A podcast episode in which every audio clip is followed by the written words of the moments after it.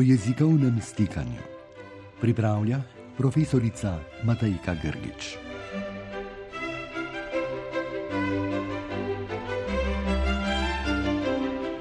Drage poslušalke in cenjeni poslušalci, vračamo se k temi vejce, temi, ki je ena najbolj značilnih za slovenski pravopis. V slovenskem kulturnem in jezikovnem prostoru je namreč postavljanje vejce eden od tistih dejavnikov, ki ključno vplivajo na opredelitev pismenosti nekega govorca. Skratka, po domače rečeno, če ne znaš postavljati vejc, si za slovenske pojme nepismen. Pravila, kam, kdaj, kako postavljamo vejce, so v slovenskem pravopisu natančno določena in temelijo na skladni. Ta pravila so sicer res trd oreh za dijake in študente, je pa tudi po drugi strani res, da jih pač z nekaj truda zlahka usvojimo. Samo napifljati se jih moramo. Po drugi strani pa moramo upoštevati tudi dejstvo, da pri nas na postavljanje vejc, kot smo že večkrat poudarili, včasih vpliva italijanščina. Italijanski pravopis pa je, vključno s pravili, ki urejajo postavljanje vejce, povsem druga zgodba. Smiselno in pametno je seveda, da dobro poznamo slovenski in italijanski pravopis.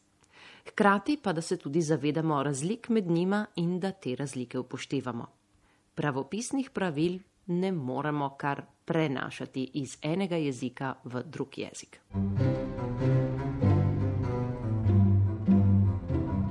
Primere vejce pri slovenskem datumu smo že obravnavali v eni od prejšnjih oddaj.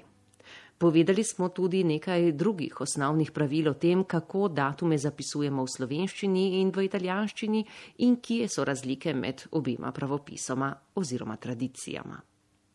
Prav tako smo obravnavali vejce v slovenskem priredju. Povedali smo, da v priredju običajno imamo vejco, naprimer, nisem samo utrujen, vejca, ampak celo izmučen. Ali drug primer, Bili so lačni, vejca, a so vseeno nadaljevali pot. Vejce nimamo v dveh primerih in sicer ob ločnem in obvezalnem priredju. Naprimer, v koči smo pojedli in se na to spustili v dolino. Tu ni vejce. Drug primer. Ali prideš z nami v kuhinjo ali ostaneš tam na mrazu. Tudi tu nimamo vejce. Samo v teh dveh primerih vejce ni. Torej takrat, ko imamo običajno, enostavno, ločno ali vezalno priredje. Če pa v tako priredje urinemo še kak odvisnik, se zadeve kaj k malu zakomplicirajo. In spet je v igri vejca.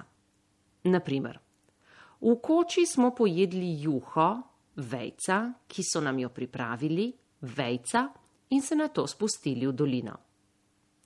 V tem primeru imamo sicer v vezalnem priredju še odvisnik, ki so nam jo pripravili. Ta odvisni stavek pa mora biti od glavnega ločen z vejco spredaj, se pravi pred veznikom ki, kot so nas naučili v osnovni šoli, in zadaj, torej tam, kjer se urinjeni stavek konča. Ponavljam, v koči smo pojedli juho, vejca, ki so nam jo pripravili, vejca in se na to spustili v dolino.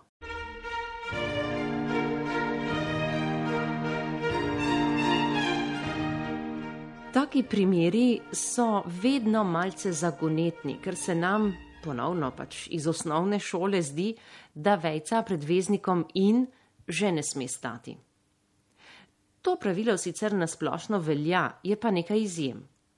Izjemo imamo vsakič, ko stoji pred veznikom in odvisni stavek, ki se je nekako urinil, bi lahko rekli po domače, v naše priredje. V tem primeru moramo odvisnik ločiti od glavnega stavka z dvema vejicama, na začetku in na koncu. Primer. Ali prideš z nami v kuhinjo, kot sem ti že prej povedal, ali ostaneš tam na mrazu.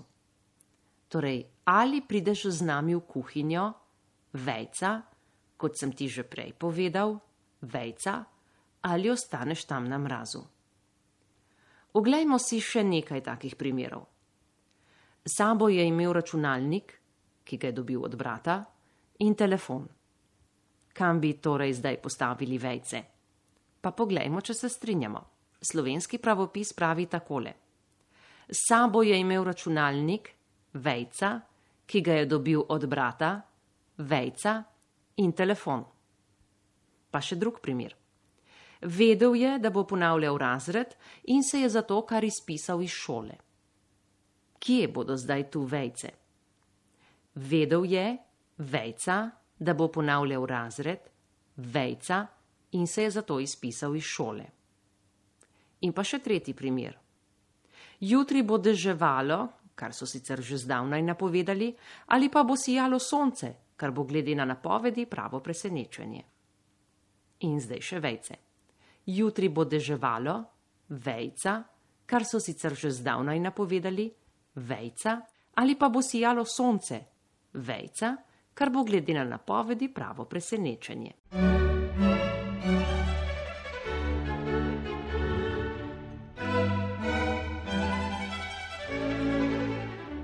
Včasih imamo z vejcami pred in in ali še dodatne težave.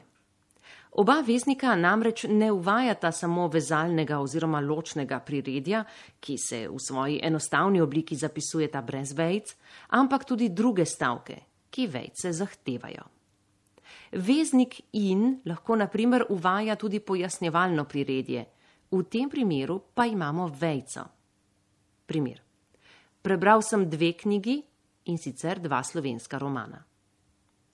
Prebral sem dve knjigi, vejca in sicer dva slovenska romana. Drug primer. Prejela je veliko nagrad in sicer tako doma kot v tujini.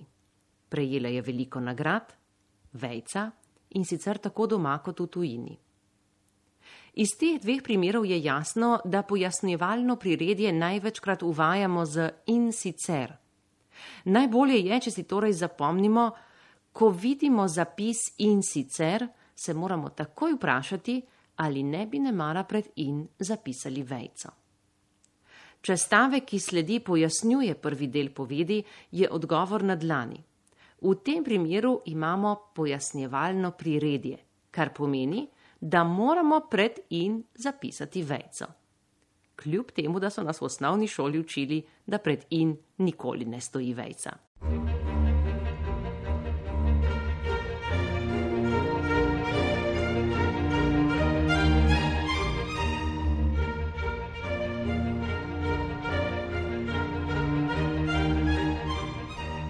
Če torej ponovimo, pred veznikom in običajno ni vejce, saj gre za vezalno priredje.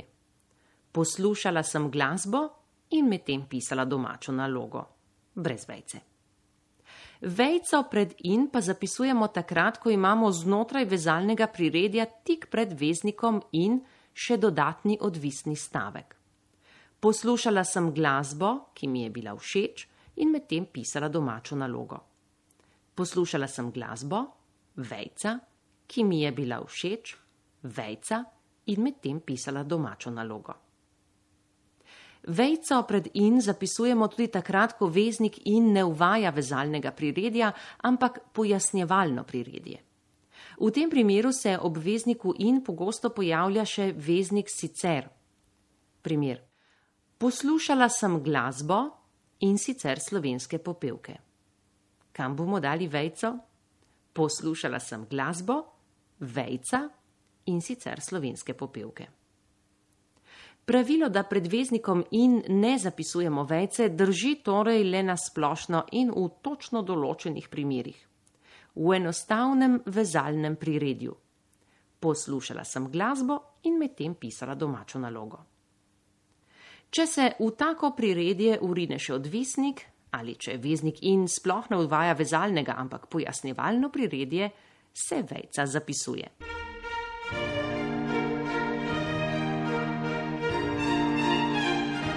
Drage poslušalke in cenjeni poslušalci, v zadnjih oddajah smo torej malce pogledali, kako italijanski upravopis vpliva na slovenskega.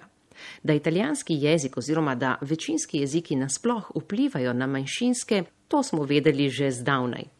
Novo poglavje na področju strokovnega raziskovanja jezikovnega vplivanja pa je prav vpliv pravopisov, kar doslej še ni bilo raziskano. Zato se mi je zdelo tudi zanimivo, da te teme predstavim v sklopu oddaj. No, z naslednjo oddajo pa se vračamo na bolj običajne teme, ki so nam nekako bliže oziroma ki se nam zdijo mogoče bolj žgečljive. Vračamo se torej k terminologiji, pogledali bomo, kako italijanska terminologija na področju uradovanja, davčne zakonodaje in tudi šolstva vpliva na našo slovensko terminologijo. Nasvidenje torej oziroma naslišanje ob naslednjih oddajah. Na